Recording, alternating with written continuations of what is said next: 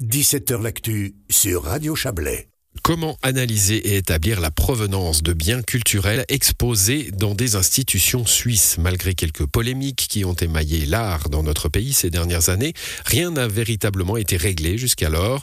Cette problématique est abordée en ce début de semaine dans deux motions complémentaires sur lesquelles la Commission de la Science et de la Culture du Conseil national se penche. C'est le dossier de notre correspondant à Berne, Frédéric Nejadet-Toulami. La motion du conseiller national grison John Pult demande la création d'une commission indépendante. Sa mission sera d'évaluer et de débusquer les biens culturels en Suisse confisqués durant la période des nazis. Ce texte du socialiste faisait suite au scandale qui avait secoué en automne l'an passé une vénérable institution.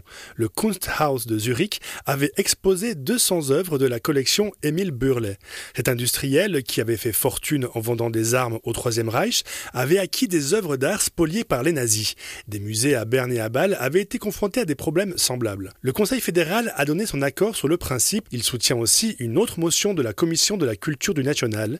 Celle-ci demande la mise en place d'une banque de données en ligne pour la recherche en provenance des biens culturels. Et le Conseil fédéral a rappelé ses engagements pris au niveau international sur ces thèmes. Le ministre Alain Berset estime toutefois qu'il faut prendre son temps pour déterminer qui siégera au sein de cette commission et quelles seront ses missions.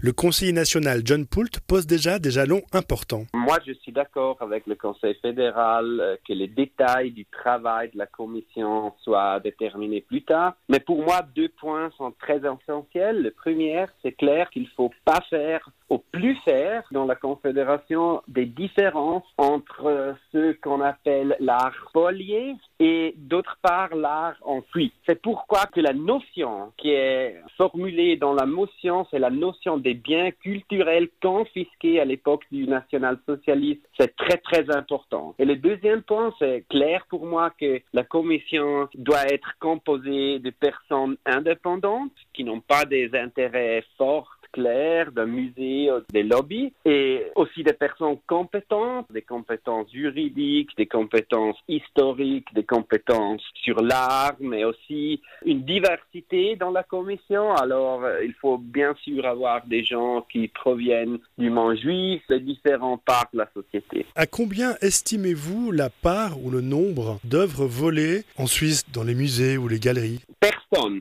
ne sait s'il y a un chiffre. Ça, c'est exactement la raison qu'on a besoin d'une commission. La Suisse a besoin de meilleurs instruments pour définir comment on peut vraiment maîtriser le problème de l'art spolié par les nazis. Si on a la commission, alors euh, les gens, les familles, les personnes touchées pour ça peuvent demander à la commission de faire le travail et après, la population suisse de savoir combien de cas qu'on a. Je pense qu'il va être beaucoup de cas parce que la Suisse a été, pendant le temps du nazi, trente-trois jusqu'à quarante-cinq, euh, probablement le plus grand marché d'art en Europe. Le Kunsthaus de Zurich soutient l'idée de créer une telle commission indépendante.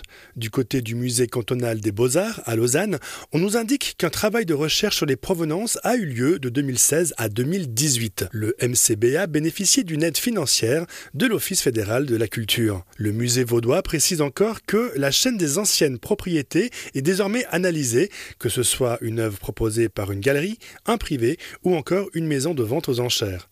Sachez encore qu'en septembre, un sommet mondial sur cette problématique se tiendra en République tchèque. Voilà, c'est la fin de ce dossier signé Frédéric Nejadet-Toulami et c'est la fin de cette émission qui revient demain. Bonne soirée à vous.